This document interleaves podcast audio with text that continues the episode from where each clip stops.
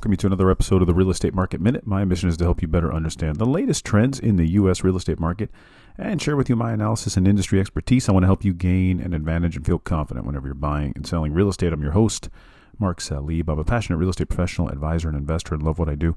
DM me on Instagram.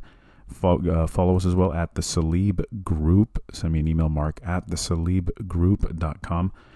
I got to thinking this morning, um, you know, just who would sell their home and who would want to buy that home for sale. And I looked at some interesting numbers how the majority of homeowners, it's a pretty pretty big number, it's well over 70% uh, of homeowners are currently over the age of 50. And when you look at the demographic of a younger generation Z who might be the one who would be a first time home buyer in today's market, well, they only own 14%. So, in other words, out of all Gen Z, you know, that age demographic, 14% of them own a home, 86% don't. Now, that's a pretty big disparity, right? Uh, wasn't that uncommon prior to I would say 2005 to see you know a first time homeowner be 21 22 23 24 25 years old okay? Which falls into that sort of age demographic. But we're not seeing that anymore. We're not seeing them buy homes. We're not seeing them own homes.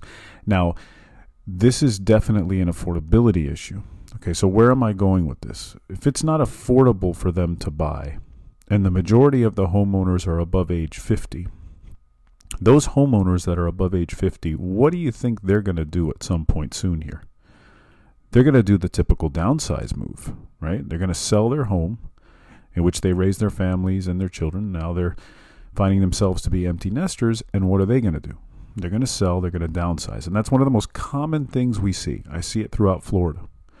Selling your single family home in Miami for $2 million to then go buy a condo uh, it could be in Miami. It could be in you know nearby Naples. It could be you know in other parts of Florida. It could be Georgia. It could be anywhere. But the point is, it's a downsize move, and that downsize move, you know, it's it's they sell the home for two million dollars. They they pocket most of it, if not all of it, because by the time they're at that age, they don't have a mortgage, right? They don't have a mortgage, so you can now pay cash, and that's why we're seeing I mean, there are parts in Florida alone where 50% of the purchases of homes are cash. And that's because of that downside. That is the majority of what we see going on. But here's why I bring this up, and here's why I think you may see something happen here to housing prices where I could actually see them continue to fall in certain areas. And what that is, is those let's call them, you know, could be Generation X, could be even older, say above age 50, when they need to sell that home in order to do this downsize move, who's going to buy the home? Right? Who's going to buy it? If if the Generation Z is telling you we can't afford it, and we'd be a most likely candidate, okay?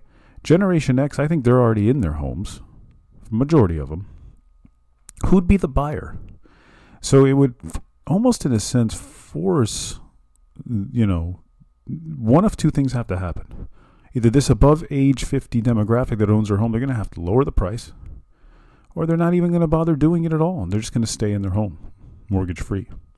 Right? So that either means no or low inventory continues, or it may mean more inventory comes online, but at most likely lower prices. And I could see that scenario playing out it may take a while. It may take a year or two or three to play out. I think it is a multi year event. But I could see that scenario playing out in some parts of the country where this is a more common practice this idea of selling, downsizing, and so forth. All right. Just got to thinking, saw a few statistics, made me think, what could that mean? And that's kind of where I see something, you know, and what, what, what it could mean and where it could go. All right, that's it for me today. As always, if you have questions or need advice about your situation, go ahead and DM me on Instagram at the Salib Group. Give us a follow and don't forget to leave a rating for the show. The podcast loves ratings, loves subscriptions and follows. It helps others find the show and be informed and educated about the real estate market just like you. See you on the next Real Estate Market Minute podcast.